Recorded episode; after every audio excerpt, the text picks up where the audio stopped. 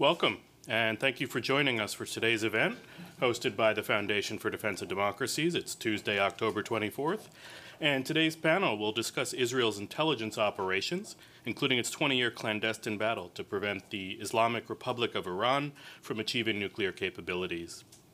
The panel will also examine difficult questions regarding the state of Israeli intelligence today, as highlighted by the horrific attacks of October 7. I'm David Adesnik, the Director of Research at FDD and a Senior Fellow. We're pleased to have you here, some in person, many tuning in live for this conversation. Let me jump straight into today's introductions. First, we are honored to be joined by Yonah Jeremy Bob. Yonah is the Jerusalem Post intelligence analyst and literary editor. He's the co-author with Ilan Evyatar of the new book from Simon & Schuster, Target Tehran, How Israel is Using Sabotage, Cyber Warfare, Assassination, and Secret Diplomacy to stop a nuclear Iran and create a new Middle East. Yonah is well connected to all of the top Israeli ministries from his former posts in the IDF, the Foreign Ministry, and the Justice Ministry. Yonah has recently been on the ground in Israel on both the southern and northern fronts, meeting with top political and military decision makers. I've read Yonah's new book cover to cover, and it was sometimes hard to remember that this was nonfiction, because the book tends to be as engrossing as a spy thriller at quite a few points, and the exploits of the Mossad are best described as simply unreal. While it is nearly impossible not to be impressed with the work of Israeli operatives, the book also does not shy away from asking hard questions about whether espionage is sufficient to achieve national objectives. Also joining us is Eyal Hulata, a senior international fellow here at FDD and the first foreign visiting fellow at FDD headquarters. I can tell you he's a pleasure to work with. From July 2021 to January 2023, Eyal served as Israel's national security advisor and head of Israel's National Security Council, serving under Prime Minister Naftali Bennett and Prime Minister Yair Lapid. Eyal coordinated the national effort on Iran, negotiation of the maritime border agreement with Lebanon, and co led the bilateral strategic consultation group with his American counterpart, Jake Sullivan. He served for more than 20 years in Israeli national security roles, and for his achievements, Eyal has been awarded the prestigious Israeli Defense Award. Next, my colleague Jonathan Schanzer, Senior Vice President for Research. Jonathan previously worked as a terrorism finance analyst at the U.S. Department of the Treasury, where he played an integral role in the designation of numerous terrorist financiers. Jonathan has written hundreds of articles on the Middle East and four books, including most recently Gaza Conflict 2021, the first book published on the previous clash between Israel and Hamas. So we'll sign him up for a book on the current war and expect delivery in around three months. He regularly testifies before Congress and serves as a frequent analyst in the media. Finally, he is a Philadelphia sports fan, but please don't hold that against him. Today's conversation will be moderated by Enia Krivine, Senior Director of FDD's Israel Program and National Security Network. Her previous roles include nearly seven years at AIPAC, working on several political campaigns, and at the Israel Allies Foundation. She began her career in D.C. over a decade ago as a Middle East Fellow at the House Foreign Affairs Committee. Finally, if you enjoy reading the multiple flash briefs that FDD publishes every day about the crisis in the Middle East, then Enia should be on the top of your thank you list since she is the quarterback that has guided that effort from its inception. Before we dive in, a few last words about FDD. For more than 20 years, FDD has operated as a fiercely independent, nonpartisan research institute focused exclusively on national security and foreign policy. As a point of pride and principle, we do not accept foreign government funding. Since the attacks on Israel on October 7, FDD experts have produced more than 600 broadcast, print, and radio appearances and original research publications. To stay up to date on our real time analysis, I encourage you to regularly check our website, fdd.org, and follow us on the platform now known as X, formerly Twitter, at FDD. With that, Enia, over to you. Thank you so much, David, and thanks everyone for being here in person and those uh, joining online. So um, what I'd like to do is start with just giving Yonah a couple minutes to talk about the premise of his book and why you decided to write this book now. Sure. From here or over there? From here, I here. think it's fine, Great. yeah. Okay. Um, thank you again, everybody, for coming, and anybody who's following virtually, and to FDD for holding the event.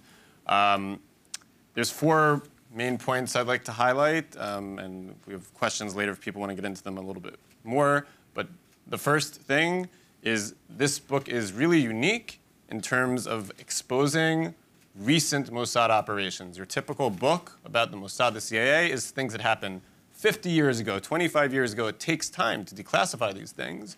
And there was a strategic decision made by Prime Minister Benjamin Netanyahu and the Mossad director at the time, Yossi Cohen, in 2018 to declassify and expose to the whole world the 2018 operation to steal or permanently borrow, however you want to put it, Iran's nuclear secrets from under the nose of its security services in 2018.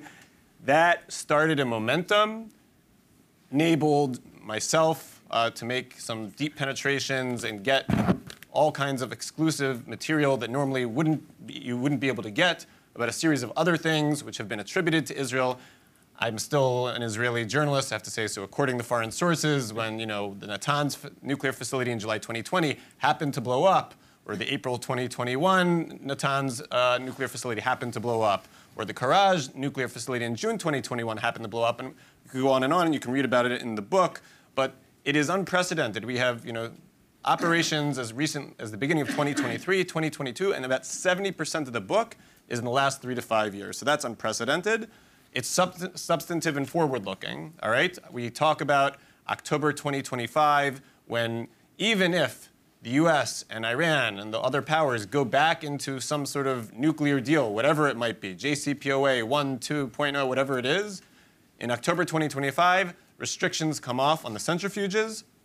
Not that long after that, the snapback, the ability to snap back global sanctions, also comes off. So there's a built in structural crisis, whether there's a deal or not. We're going to have to deal with that, and Israel might feel that it might need to take action at that time. In terms of history, this is the first book introducing Yossi Cohen and the current Mossad chief David Barnea to the wider public. Yes, there have been some short news articles about them, but in terms of really getting in depth who they are, what motivates them, um, what their major operations that they have been involved in, or according to foreign sources they've been involved in, um, you know, introduces those characters.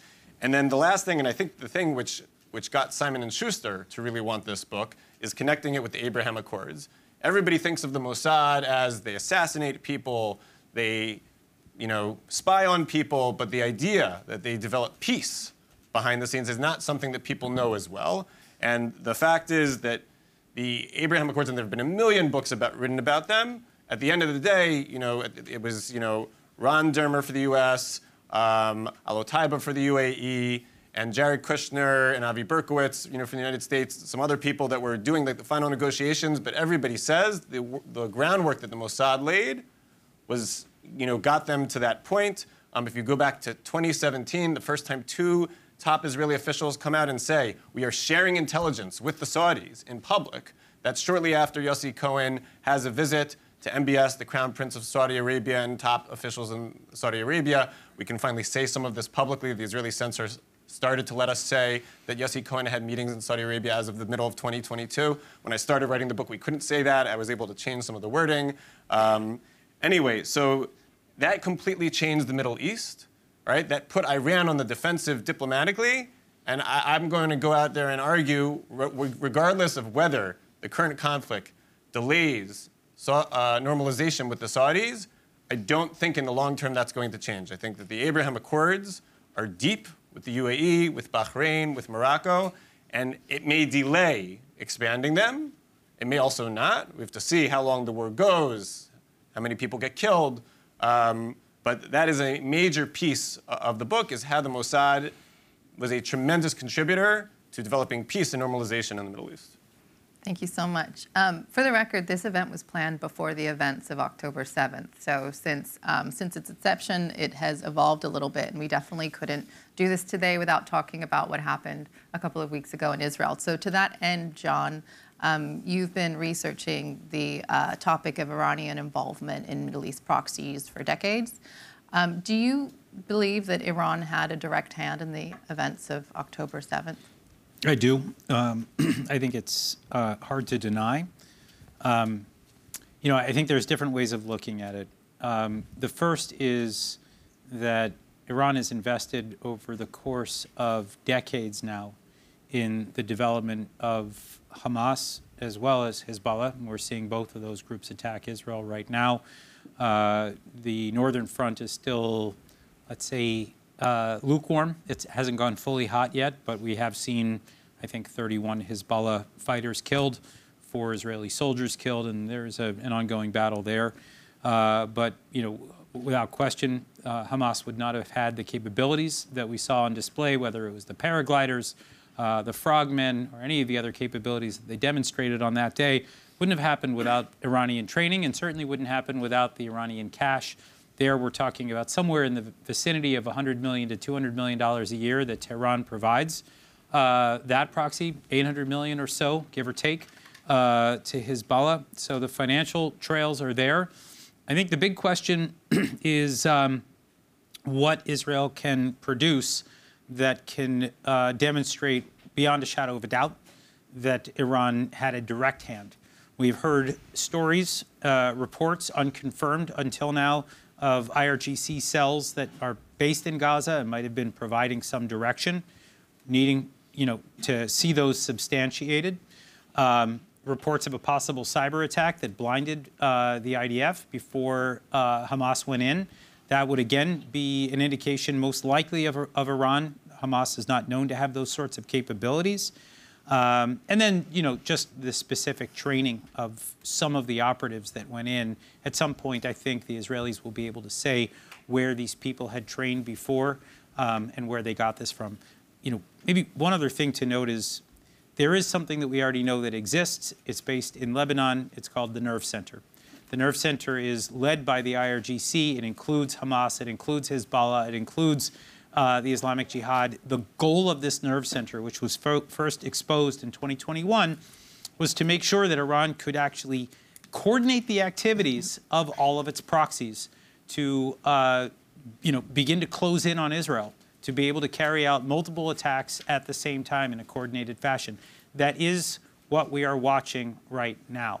It looks as if the nerve center is activated. It looks as if it's working the way that it was planned. Um, the real, I think, the, the hiccup in all of this, in terms of the evidence that is should be produced, that I hope will be produced, is there is, I think, uh, a reticence on the part of the United States to acknowledge that Iran has been involved in this from the beginning. This is not a partisan swipe. This is just, we know what the policy has been. The policy, the policy has been about engaging with the Iranians, providing sanctions relief in the hope of uh, bringing about a more moderate position as it relates to the Iranian nuclear program. I think that policy needs a significant review here in this country. And I do think that when the facts come to light about Iran's involvement, that may be one of the tipping points for such a review. Thank you. And Yonah, you've studied Iranian subterfuge and perhaps one of the leading experts at this point with your book. Do you see Iranian fingerprints on what happened? Yeah, I'm, so I'm going to agree with a lot of the nuances that uh, John just said. Um, the Israeli officials that I have spoken to have said to date that it's not that the specific order was given, do this specific operation on October 7th, but Iran was there on October 6th, and Iran was there on October 8th. All right, and so what I mean by that, October 6th, as John said, they've been funding this, they've been training this, they've been increasing Hamas's capabilities for years and uh, I, I was a lawyer before I was a journalist, but for the fact that Iran had given them all of these capabilities and training and funding and logistics, they could not have come close to pulling that operation off. That's why I say they were there on October 6th. They were there on October 8th because Hezbollah has been not small involved, majorly involved. We haven't seen a full war, a full open front yet, and I hope there won't be. But we're talking about sometimes dozens of rockets anti tank missiles, systematic attempts to blind Israeli surveillance on the border. That, officials said, a specific order was given by Iran to Hezbollah to, to do it, to crank things up. Um, so, again, whether there was a specific order that was given on October 7th, what I've been told up until now is no. But the fact that it couldn't have happened without Iran and the, the entire structure of this conflict because Israel is having to worry so much about Hezbollah, some officials have said to me that one of the major reasons they delayed the ground invasion is they were worried that they'll go into Gaza, and suddenly that's the point when Hezbollah will strike. And so they needed to wait longer, not just to get the reserves ready to invade the south, but to get the reserves up to the north to prevent Hezbollah from being able to do that. Thank you. Um, given, given what our colleagues have just said, you served as the national security advisor, the head of the, the essentially the National Security Council in Israel, in Israel um, for both Prime Ministers Bennett and Lapid. And it, I think it was Bennett that coined the term the octopus doctrine, whereas instead of going after Iran's tentacles in the region, being its uh, proxy militias, instead targeting the head of the octopus in Tehran. Do you think that there'll be that doctrine, the octopus doctrine, will be engaged in this round of fighting? So first of all, the, what's important about um, um, this this doctrine is that it is um, it, it is a process rather than an event. Uh, piggyback on something you wrote to me the other day. Um, Iran has been the, the core of, of, uh, of, instability in the region and the source of almost all of the uh, security threats Israel is posing for the last at least two decades. Um, and and uh, uh this risk is evolving because Iranian capabilities are growing, their ability to, um, uh, to build proxy organizations, to fund them, to train them, and to arm them are increasing for a lot of reasons. Um, and uh, their, their you know, self belief that they can get away with it is unfortunately also uh, increasing, I think, um, uh, specifically in, in the more recent time frame. So for Israel, this has been a struggle that started way back and will definitely continue uh, in the future. It, it had various shapes and forms. There were times where um, uh, we were focused more on the Iranian nuclear program and able to do uh, things to it. But then, as the threat widens, our need to, to do more on, on other fronts increases as well. Uh, so when Israel finds itself uh, uh, fighting um, Iranian um, shipments of, of equipment, this is also a part of this more elaborated uh, a campaign that we hold against the Iranians. Um, at the end, this entire apparatus is aimed at two things. The first is um, um, to uh, uh, to buy time and to delay Iranian capabilities of, of doing what they want to do, short of using military force. And the second, one, we're really good at what we're doing, is to derail their strategy um, and uh, make them focus on other issues. There were several instances where we were able to do this. I think that uh, uh, during the, uh, the previous government, the things that were done, we saw, I think, good indications of them kind of closing in. 2022 was not a very good year for the Iranian um, as a whole, with, with a host of things that happened. But unfortunately, 2023 seems to be a very uh, good year, unfortunately, for them. So when we're, we're more active, we're able of, of achieving effective outcomes. And unfortunately, when we're less active, you can see the signs of it. So, to your questions, I'm confident that um, this has to uh, re engage, and we will have to use all of the sets of tools that we have in the, tool, the Israeli toolbox against this threat, and um, we should see more of that coming. Thank you.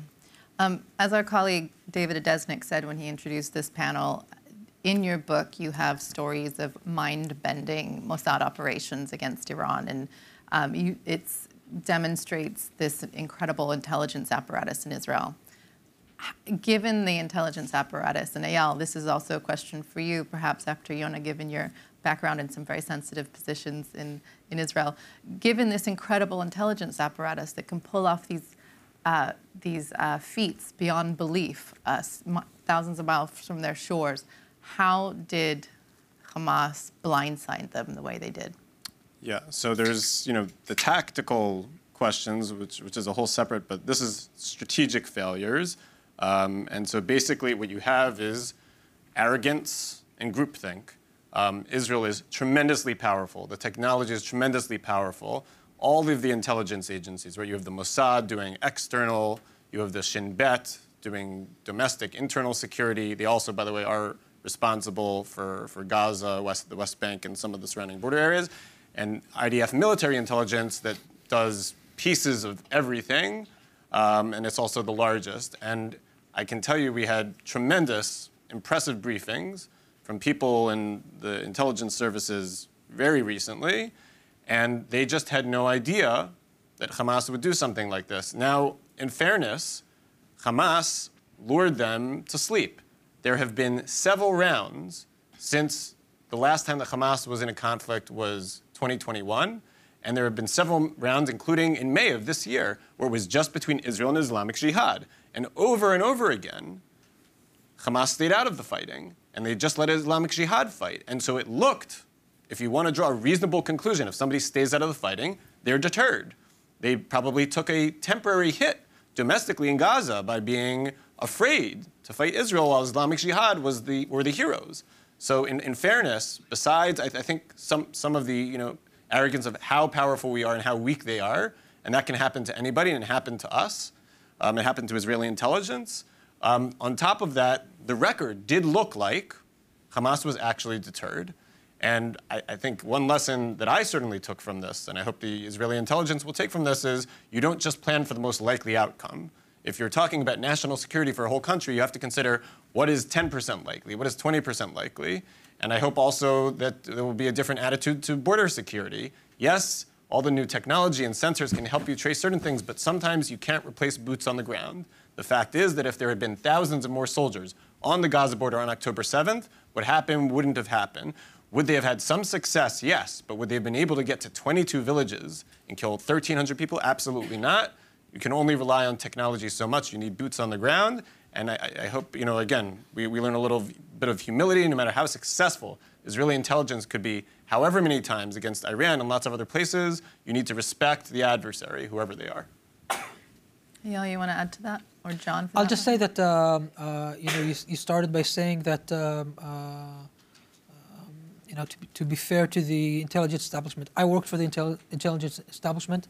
I think this is the most uh, a problematic failure that they were able to trick uh, our, our, collection, our analysis, our conclusion, and our strategic understanding. Uh, that's the core of the problem. I think there's no excuse to that. Um, I would. Um, um, uh, I've said it in, in, Israeli media and, and saying it here. I don't think that there's anyone who was involved with uh, affairs uh, with Gaza that shouldn't ask himself uh, how and where um, are we also part of this of this massive failure. It is it is eminent um, that you know I think nowhere during all of all of um, the years since Hamas took over Gaza, uh, there was no thinking that you know Hamas is pragmatic in the way that uh, we can deal with them directly. Israel did not deal with Hamas directly for this reason specifically. It was very, very imminent that they're a terror organization, their ideology uh, um, is to kill as many Jews as possible if we give them the opportunity. The problem is that somewhere along this line they shifted from uh, uh, gaining what they could from this absurd asymmetric relationship uh, with Israel to uh, uh, going more strategically into doing this. By doing so, they favored their own ideology over their own people. This is a conceptual uh, uh, thinking that, including myself at the time I was National Security Advisor, um, uh, we believed couldn't happen. And that is a mistake. Now, of course, it is true that we have to prepare also for the things that we do not think are, are likely and reasonable. Um, and the problem is that I think the IDF thought they did. That they had it covered by way of defense, uh, and this has also failed. So there, I think there are two, of course, there, there are interlinks between the intelligence failure and the operational failures, but there are two uh, uh, different ones stemming from uh, different sets of, of, of presumptions and a lot to be learned in the future. I think it's also important to say that uh, you know, as absurd as it may sound, this does not contradict what uh, Israel is capable of doing when we are focused and sharp. Because when we are, uh, you know, utilizing all of our resources uh, to achieve sometimes very complicated um, and unthinkable outcomes, we can do this because the capacity and the capabilities are always there. Um, it's uh, always more difficult to be on the defense than on the offense. Um, but again, I'm not saying this is an excuse. I'm saying this is the, the, the core of the failure that our establishment has, uh, has gone through, and there is a lot of reform and fixing to be done. John, uh, speaking of books, you've written three great books that have focused on Hamas. Um, what given, you know, given that this misunderstanding in the Israeli national security establishment where they thought Hamas could moderate, what does it say about um, Israel's neighbor to the north, Hezbollah? And is, and is there the same misconception going on there? Well, I think if there was one, and I don't think there, I don't think there was, uh, that's out the window now. Um, I would say that right now the Israeli security establishment is focused, as everybody is, on destroying uh, Hamas. Um, I think they're far more concerned about their neighbor to the north, given that Hezbollah is believed to be as powerful as a mid-sized European army. It's got 150,000 rockets. It's got PGMs. It's got soldiers that have trained alongside, you know, Russia and, and Iran. Um, it's a very different kind of threat, and uh, so there are no illusions right now about what could happen. And I would say that there is still very much a chance. I don't know how to put a number on it of a regional war a multi-front war, which is, of course, not anything that Israel wants to deal with. Now, I've heard assessments that uh, Hezbollah really doesn't want this. That if they really did, they would have gone in on the first day or the second day, on October 7th or October 8th or October 9th. Um, that does not preclude them from still possibly joining the fray now. Um, what they are trying to do, just I think to put this into context, what the Israelis are getting ready to do is to remove one of Iran's pieces off the chessboard. It's not a very powerful piece, or at least historically, it's not been assessed to have been one. It's a tactical threat. Um, but it's going to be removed. And it looks like the United States and the UK and France and others have bought into this, and they are supportive of Israel doing whatever it can to dismantle the Hamas organization, to really uproot it from Gaza. It doesn't mean that it'll be gone 100%, but it will be severely, severely weakened, if not destroyed. Um, and Hezbollah is right now wondering whether it can stop it. Uh, and Iran is wondering the same thing that whether, if, you know, by rattling their sabers and threatening a multi front war, whether that will deter Israel, whether it will deter the United States, which has deployed assets to the region. Um, so really what we're looking at right now is uh, an Israel that is reeling from the intelligence failures that Eyal has described. It is ready to do whatever is needed in Gaza, but of course we don't know what kinds of surprises may wait there. And then there is the specter of this regional war. So it's really a delicate moment, I think, for Israel.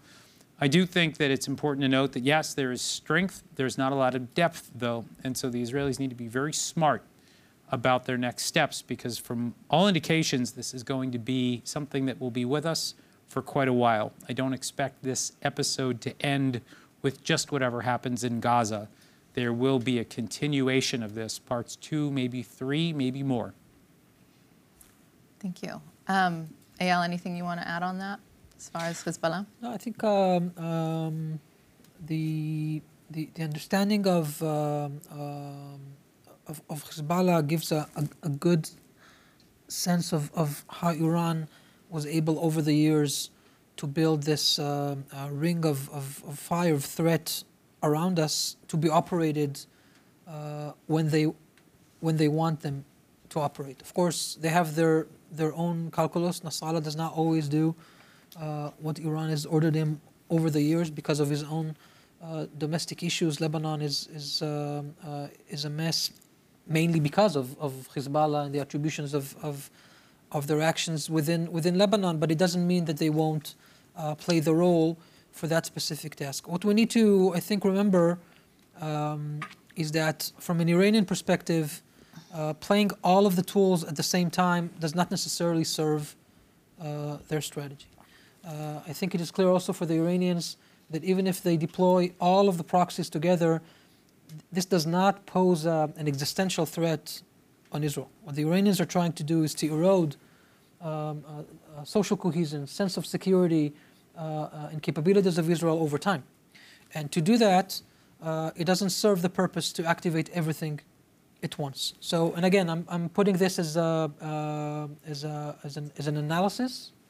As John said before, this does not preclude uh, scenario when Hezbollah uh, will join, this can happen. But I would imagine that if the Iranians um, uh, understand, and they surely they do, that this does not end um, when this round of, of, of war with Gaza finishes, um, uh, it will make sense to keep some of the ammunition, so to speak, for later rounds. And Israel will need to act accordingly and not only prepare but also be more, I think, effective in, um, um, in derailing their game plan.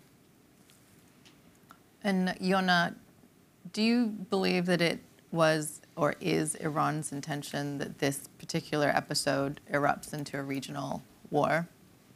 Is that your take?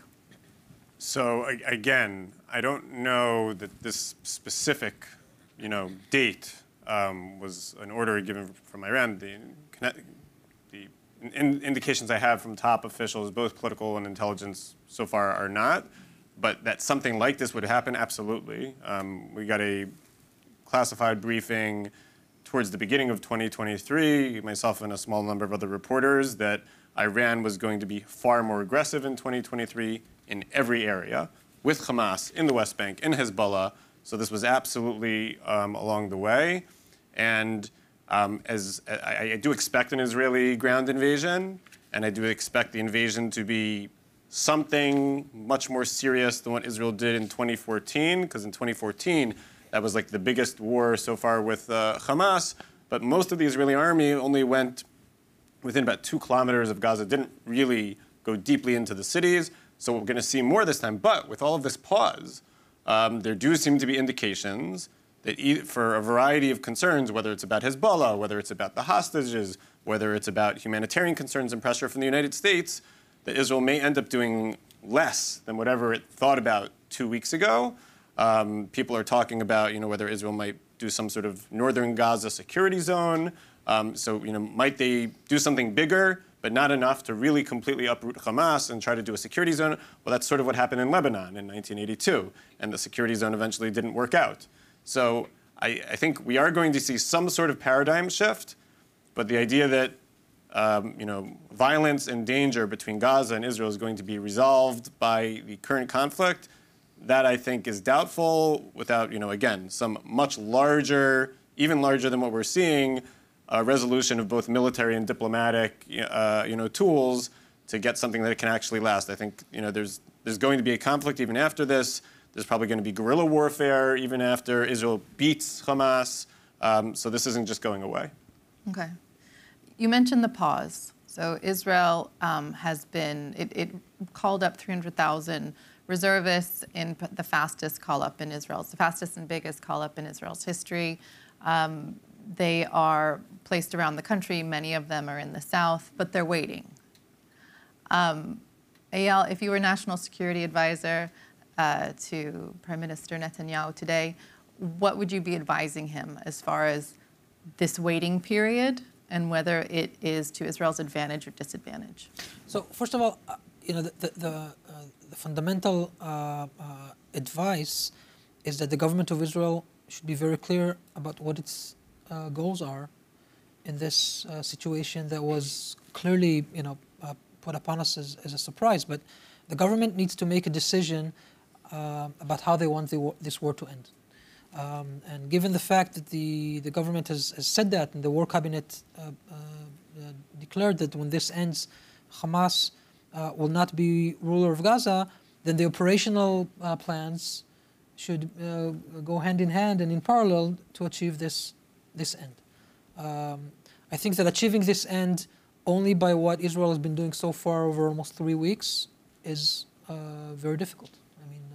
They, um, Hamas are capable of, of, of, of hiding very, very well um, uh, and protecting their, uh, their, their, core of the apparatus from, from uh, air bombardment. They've done this uh, in the past, and, and I think that they're also doing this today. So if the government really intends to do that, they will need to, uh, to deploy uh, more capabilities. I'm not saying how this should look like and if this should be a, a, a full range ground invasion or shouldn't. Of course, um, uh, military needs to be very wary of the traps that are is waiting for them uh, as well, and we need to outsmart our adversaries um, uh, and not go in in, uh, uh, in blunt force uh, into it. That's not the proper way for Israel to to deploy. But clearly, this needs to happen.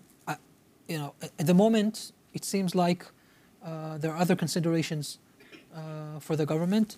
Um, I would assume that um, the communication between the administration and our government has something to do with it, be it the hostages or American um, uh, worry that this can deteriorate into a global or regional conflict that will implicate um, uh, American forces as well, which are the things that have been out in the press both in the U.S. and in Israel. So all of this uh, um, uh, will have an effect on the on the calculus and the decision-making process. But this does not uh, preclude the government from making a decision what they want to do. Um, I think it will be very difficult to hold all of the reservists waiting for long. This has an effect on our economy. This has an effect of the morale of the military. Um, um, and if um, uh, there is a change of, of the way the government intends to, to deploy its forces, that has happened before. You know, this, uh, this can happen again. We don't have to uh, uh, go according to the plan we did before. Hamas is not going anywhere. And I think that the damage um, uh, is done, and, and this can be cut in slices and, and, and dealt with in the future, but they will need to make a decision. Um, usually, the worst thing that happens is that no decision is made. Um, and this also, unfortunately, has happened before uh, for Israel. And if no decision is made, then uh, we will be, uh, unfortunately, losing most of um, uh, the potential gains here. So this is what worries me more. When I look now at what's happening back home, and I see the what might be uh, signals of, of, of hesitant of decision making, not hesitant of action, uh, I'm a bit worried. But having said that, I'm here. I don't sit there. I'm not national security advisor. I don't hear everything. I don't know of the considerations. I hope I'm wrong. Um, and uh, it's always better to be surprised for the good than surprised to the bad. And John, you could call it, you know, you could look at it and say this is a this is a disastrous uh, pause that's been some some are saying that's been imposed on Israel by outside forces, or you could say, wow, this is incredible restraint that despite this, these massacres and the atrocities and the brutality, Israel is holding the line. Um, what, what, what's your take on why Israel's doing it and what the implications are? So obviously, I don't have all that information either. Um, and if Eyal doesn't have it, I definitely don't have it. Um, but what I what I think I can say with some certainty is that Israel initially wanted to just go in and destroy, and that was the initial reaction after 1,400 people are slaughtered in cold blood, and I think it's quite natural. I think that uh, some of the discussions with the U.S. and perhaps others have forced Israel to just sort of stop and take a deep breath, and the leadership needs to assess what threats may lie on other borders, what challenges may lie across the, the line uh, when Israel goes into Gaza. There are dangers, there are challenges. It requires strategy, it requires thought, it requires material, it requires weaponry. These are all things that cannot be done on, on the fly or on the cheap. And so, and we're beginning to hear actually that some of, of the leadership in Israel, some former leaders, whereas maybe initially they said, we have no choice, we have to go into Gaza right now. Finally, people are saying, okay, you know what? We can wait another few days. Uh, we can accommodate the U.S. It doesn't mean they're not going in. It just means they can spend a little bit more time to study the terrain, to get more intelligence. There is a huge battle that is going to take place beneath the ground in Gaza that Israel may not be fully prepared for because they haven't mapped out all of this terrain. They haven't fought in it before. This is not going to be an easy battle, and so I don't see any harm in waiting for a few more days. There is, I think, some concern that the U.S. is restraining Israel and there, thereby um, maybe diminishing the fear that Israel can spark in the minds of its enemies. There's also a fear, I would say, we should have it, that maybe the U.S. is not uh, inspiring fear in the hearts of Iran or Hezbollah, even with the assets that it's put in the region. Um, that's the downside to all of this. But I have to say, I believe that Israel will be able to go into Gaza when the time is right, after the aerial bombardments that are happening now and that will continue long after Israel goes in with whatever size force it does. And you will begin to watch the dismantling of a terrorist group um, in ways that will be rem- reminiscent of the ISIS defeat as well. There still is an ISIS, but that ISIS is a shell of what it once was. And I think that will be the outcome here. And the Iranian axis will be weaker as a result of a miscalculation on October 7th. What happens from there is where it gets interesting, though. Um, thank you, and we'll, I want to get to that too. But before we move on, uh, you said yourself Iran is believed to be funding Hamas to the tune of 100 to 200 million dollars a year. So presumably after this war, that will be over, and they will not be receiving those funds anymore. Who steps in that the funds and the training and the equipment, the equipping, as, as Eyal talked about? So who steps into that vacuum? You mean in terms of um, of terror groups that might receive the, that funding? So I was actually thinking of on, on the other side is who steps in to be the patron of, of the Gazans when the Iran the Iran cash flow stops. Yeah, I mean, look, you, there are a couple of, of players right now that are patrons of Hamas um, that should be paying, I think, a far steeper price than they have so far. I'm speaking here of the Qataris and the Turks. These are the two uh, sort of next level patrons of Hamas. Uh, they claim to be true champions of the people of Palestine, as, as they would describe it. Um, and um, I think they've actually helped uh, lead up to this moment. They've led to the disaster that is unfolding. They should be on the hook for the reconstruction of Gaza, both of those countries. Um, they should pay for the whole thing to be rebuilt better than it was before. But, and this is a conversation that Eyal and, and I and others have had, there also needs to be a guarantee of the demilitarization of Gaza moving forward, that it cannot be allowed to be a safe haven for terrorist groups, that there needs to be a complete rethinking of the paradigm.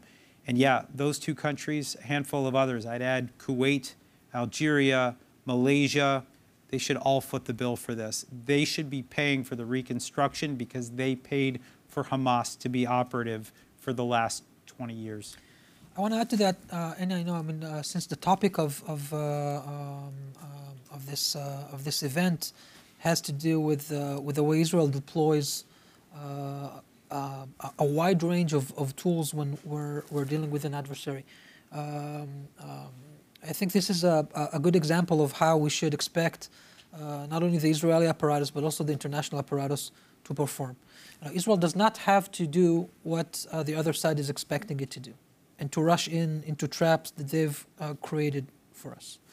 Um, um, and Israel was able in the past, when we were um, uh, uh at, at, our best, to, uh, uh, to find solutions to strategic problems with not, without going in, in, in full military confrontation. Sometimes it's very far from us, and sometimes it's very close to us.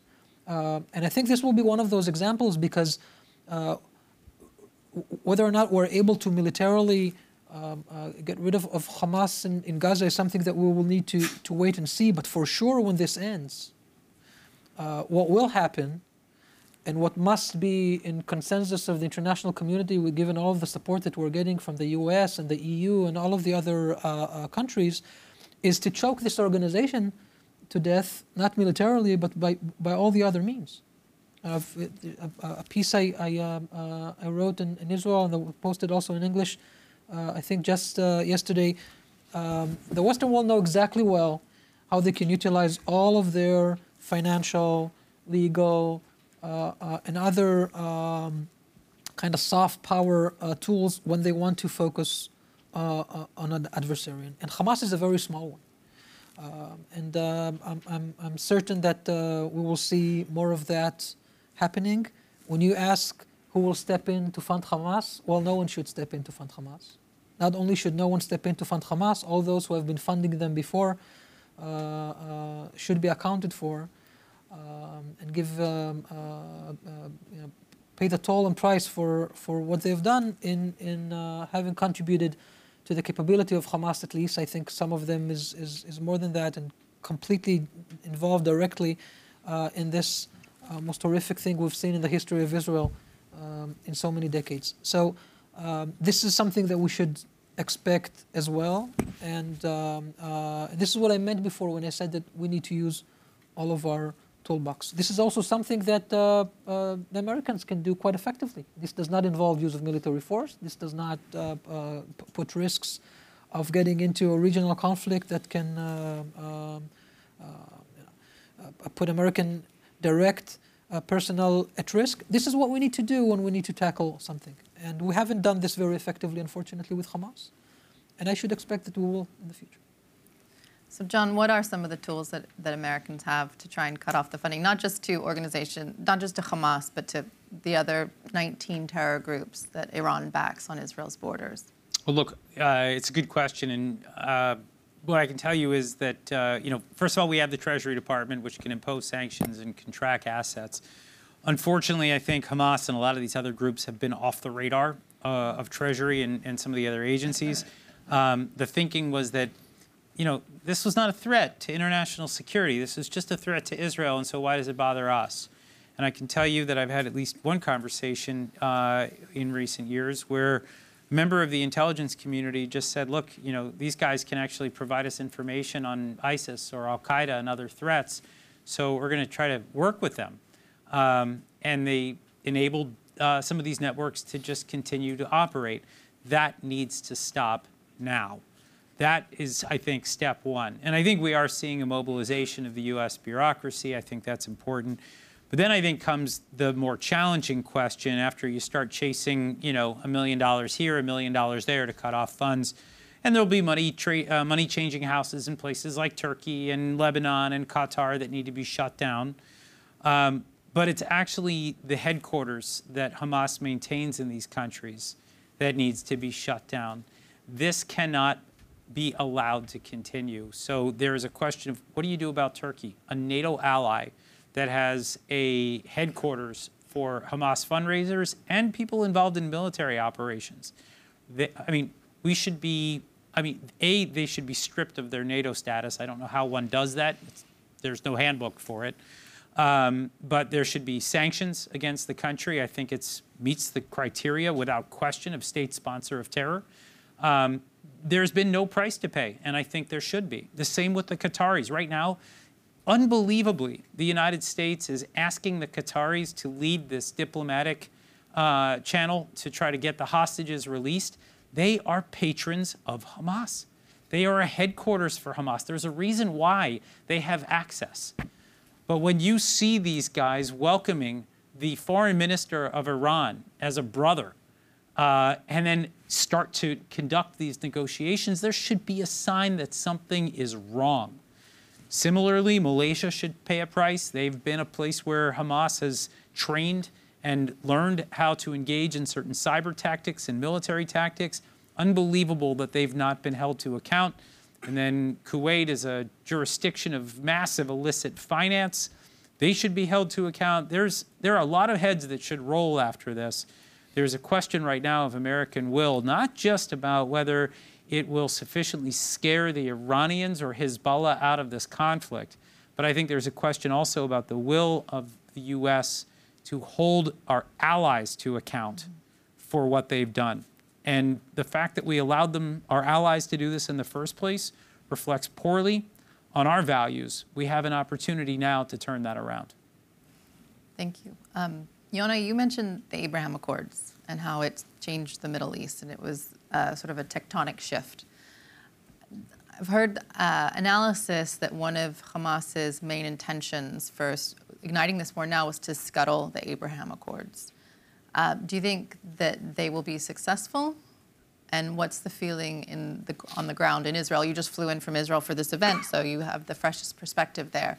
What's, what's the feeling on the ground in Israel as far as how, how they're perceiving their regional partners? Um, they will not be successful in scuttling the Abraham Accords. The Abraham Accords are part of trends that have been going on for decades. Um, again, if you take, take a look at the book, um, while we talk a lot about um, the Yossi Cohen era, we also talk about the Naftali Bennett, Eyal Hulata era, and the Tamir Pardo era before Yossi Cohen, and the Meir Dagan era before Tamir Pardo. There is a long history of the Abraham Accords countries wanting to normalize with Israel. And as momentous as this war is, and as there's going to be friction, um, and I even checked in when Iran signed a deal with the Saudis in March. The book wasn't done yet. We, we, most of the book was done late 2022, but we had like a oh my god moment. Do we have to change everything because Iran just cut a deal with the Saudis? And I checked with, I'll just say the highest sources I could check with, and everybody, even though 90% of the media was saying that's it, the Abraham Accords are dead, I was told they're absolutely not dead. MBS, everybody else has moved, you know, is, is still wants it to happen, and they were right. Um, and I, again, I don't checked with the same sources recently, and nobody wants to say anything about the Saudis right now. Um, but um, I think it's still possible with the Saudis. I think whatever has happened is going to continue. UAE, Bahrain, Morocco, Sudan. Who knows about Sudan? Who knows if it's even a country anymore? But those other three, and I think a number of other countries, uh, will eventually be on the way.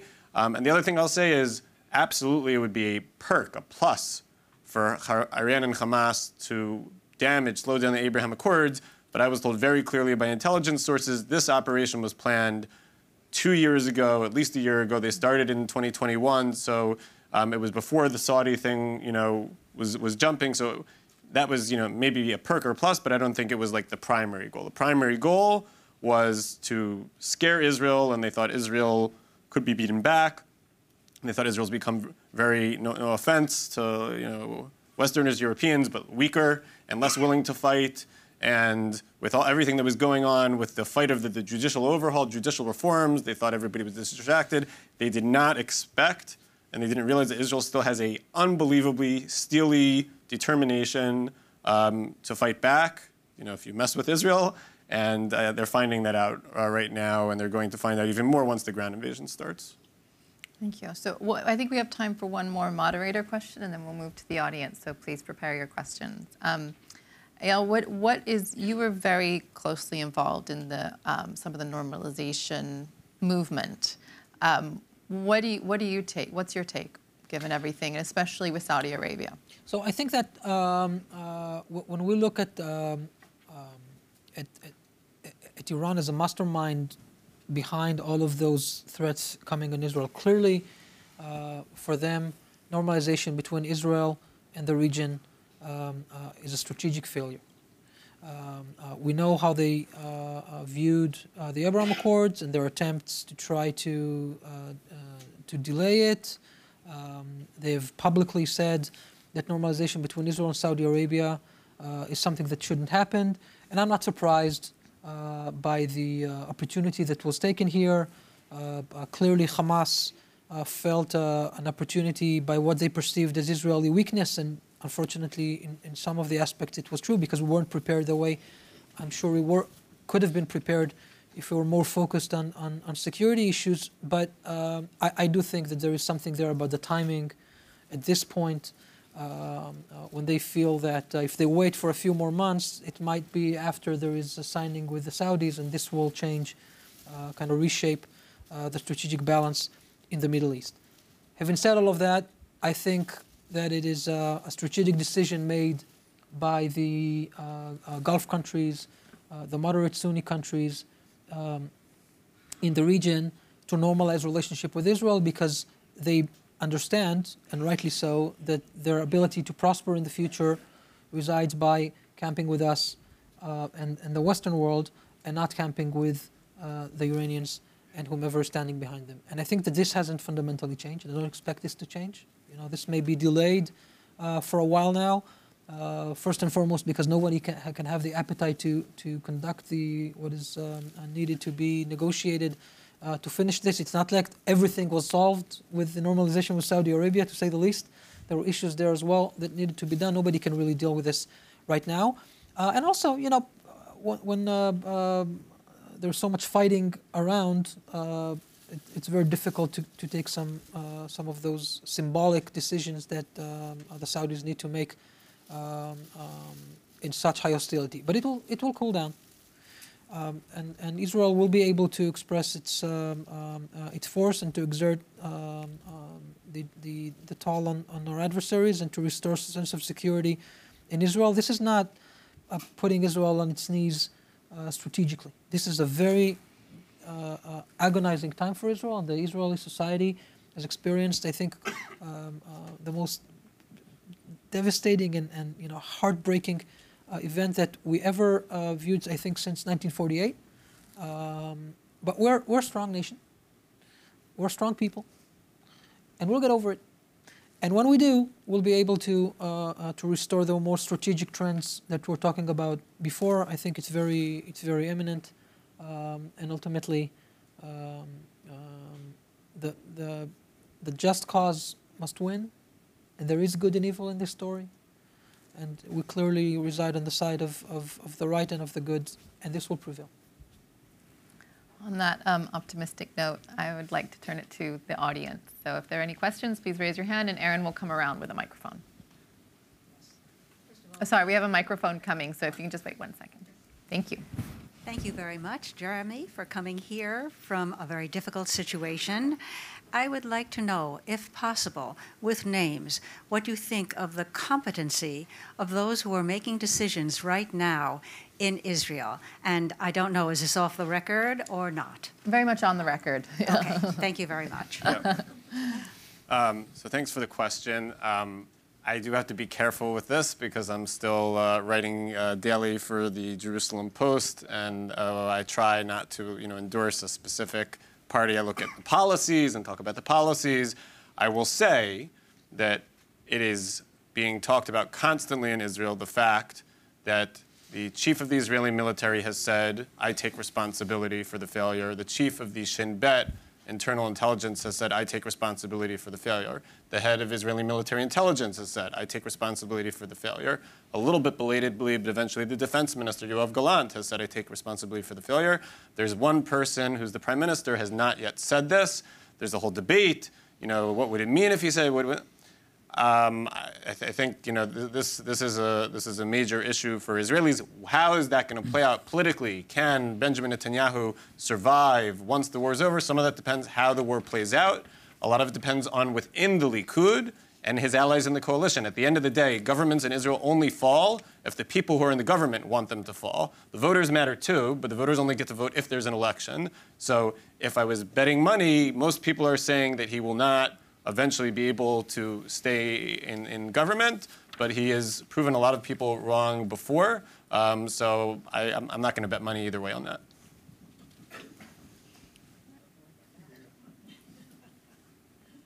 Um, thank you to the panelists. Uh, my question is around something you both have been talking about this whole time.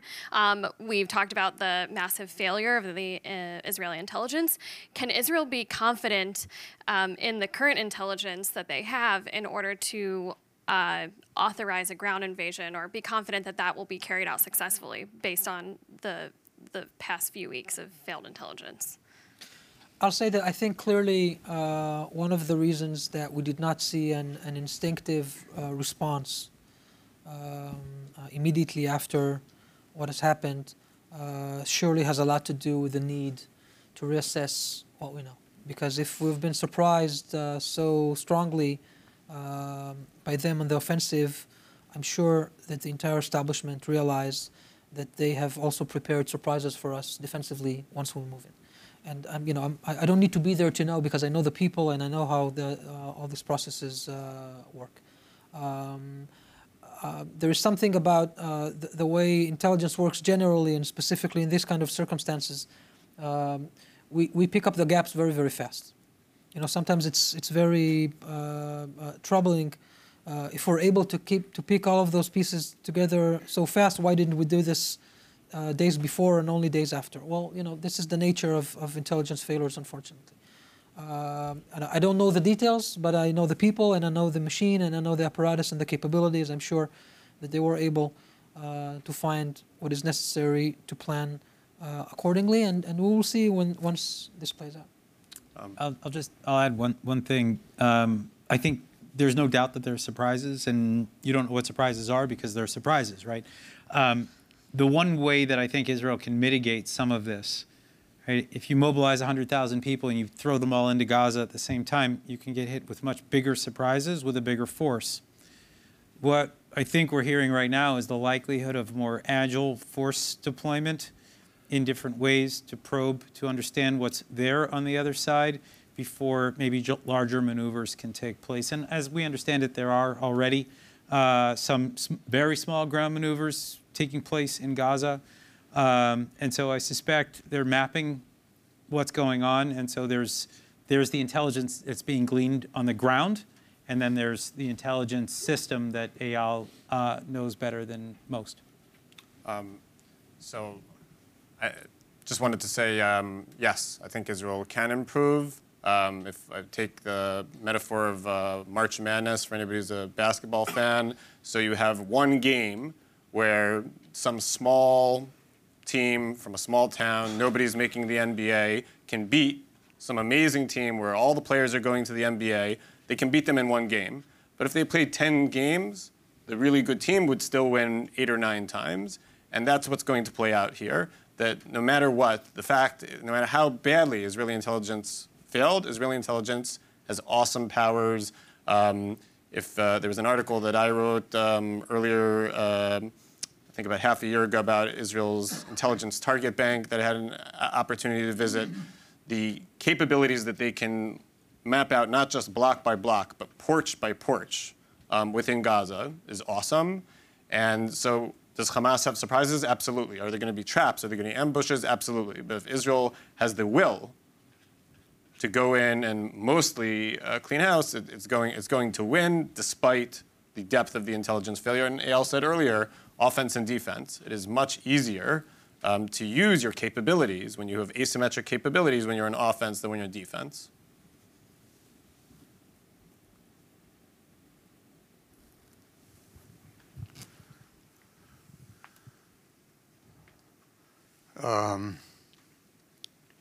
Given what's going on in Israel today, or let me begin by saying that it's interesting to me that no one has mentioned Israel's nuclear power. But given what's going on in the Middle East today, and given Iran's immense effort to destroy Israel, and its stated desire to destroy Israel, and its financing of so many deplorable groups to fight against Israel, might it not be time for Israel to give thought to using its nuclear power against Iran? So, who wants to take that one? For you, Jonathan. Yeah, that, that's, I don't think that's likely to happen anytime soon. I think that is supposed to be the, the ultimate weapon in the event of uh, kind of a point of no return. This is not there, not by a long shot. Um, I think Israel finds itself right now looking down the barrel of a number of different fronts, all of which are tactical or strategic challenges, not existential. And you have to make that differentiation. When Israel looks around, a nuclear Iran is existential. Hezbollah is a strategic threat, and Hamas, well, it's probably, I mean, we all used to think of it as a tactical threat. I'd be curious to hear what Eyal thinks now, but these are not the kinds of threats that would prompt the use of a weapon like that. I do think, though, that we are likely to see different weapons used by Israel in the coming conflicts. I say that plural because I don't believe that what happens in Gaza will stay in Gaza. I believe that there will be follow on conflicts that Israel likely starts on its own initiative moving forward. And I think there'll be a different set of tools and a different set of rules that Israel abides by in the coming wars, and it will look different. But again, I think that Israel's ultimate military strength, that nuclear capability, is one that it keeps um, it keeps holstered, and I think for good reason. We're not we're nowhere near the point where that's necessary. I think, do you have a question? One second. Thank you very much for your terrific presentations. Uh, my first question is this. Uh, some of us saw the movie Golda, and I'm old enough to remember the uh, Yom Kippur War. Three weeks after the beginning of the war, which at that time was the worst strategic surprise and intelligence failure that Israel suffered, the third Egyptian army was surrounded. There was no Egyptian troops between um, Suez and uh, Cairo, and uh, Damascus was in the range of Israeli uh, field artillery, meaning at 32 clicks from the front line. What exactly Israel is waiting for now to incur such a damage that Israel starts a painful process of restoring its deterrence capability. Because, yes, there's a place for probing, there's place for surgical strikes, but unless Israeli deterrence capability throughout the Middle East is installed, is reinstalled, uh, those countries, those great powers like China and Russia, that look at Israel as an American asset and support Iran and Hamas explicitly in their public statements, will continue to encourage Iran to push. And as you mentioned, Hezbollah didn't even really start. I mean, it's tragic what they're doing. My relatives are deployed in the north, right? Uh, but uh, we ain't seen nothing yet, unless we, unless Israel is de- restoring its deterrence vis-a-vis Hezbollah, vis-a-vis Iran, and throughout the region. And uh, just one one little extra thing. I'm writing an article about the great power constellation, and I'm taking stock of assets and U.S. assets, American assets, and Gulf states' assets are towering over Iranian and Russian assets in the region, and China doesn't have anything. So, without a focus and commitment and strategy, this will continue.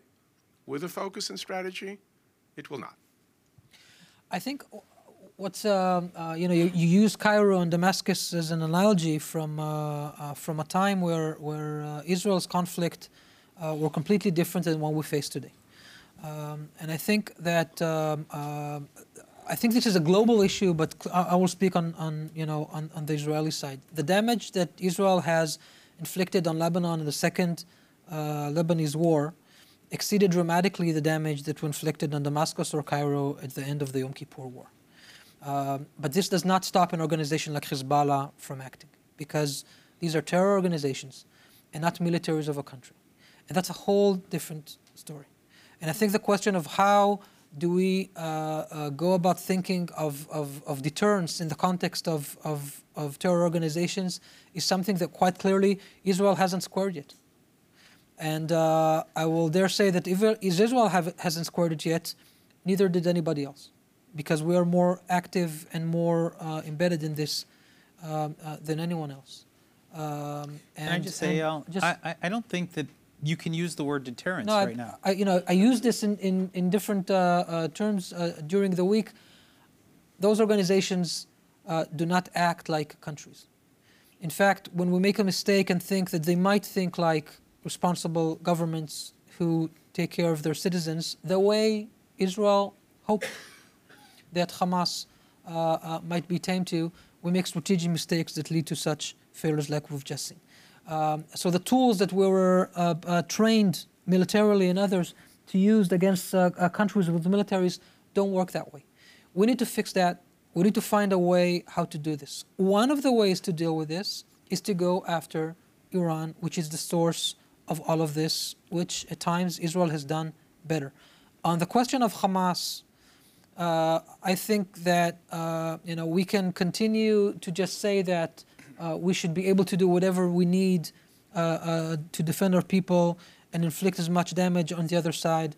But in reality, the Western international world will let the entire hands behind our back and deprive us from the ability to do this. Israel needs to be smarter and more capable in its ability to do so in this uh, point in time. And actually, I think that the leverage that we're given Uh, uh, by the backing of the national community right now is, is way wider uh, uh, than we had than we had before.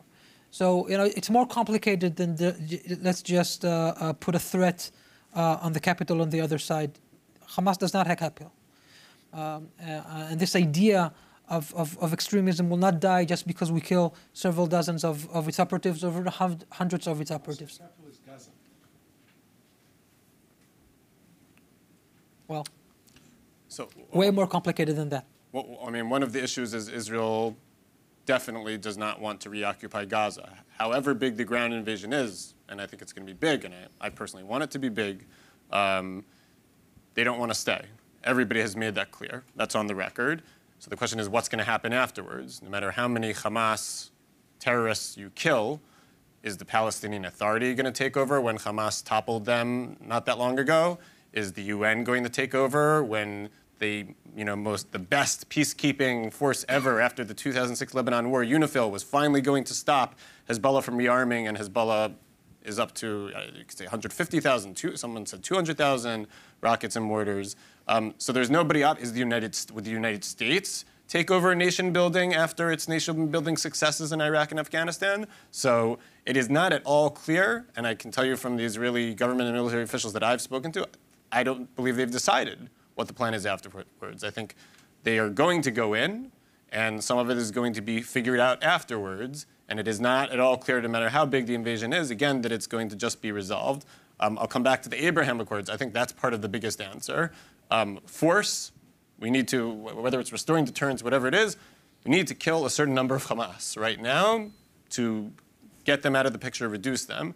But after that, you also need something from the Abraham Accords to be saying, sending a message to the region, you know, Israel can, can, can exist here, we can get something out of it, and that counterforce along with the military force together, hopefully, at some point, makes Israel more safe. So um, with that, we have run out of time. I wanted to say thank you to everyone for being here today, for those who joined online. And please, if you want to um, follow our coverage of this issue, you can check out the Israel program at fdd.org. We also have a special, um, a special link on the site just for coverage of the conflict. Um, thank you very much for being here.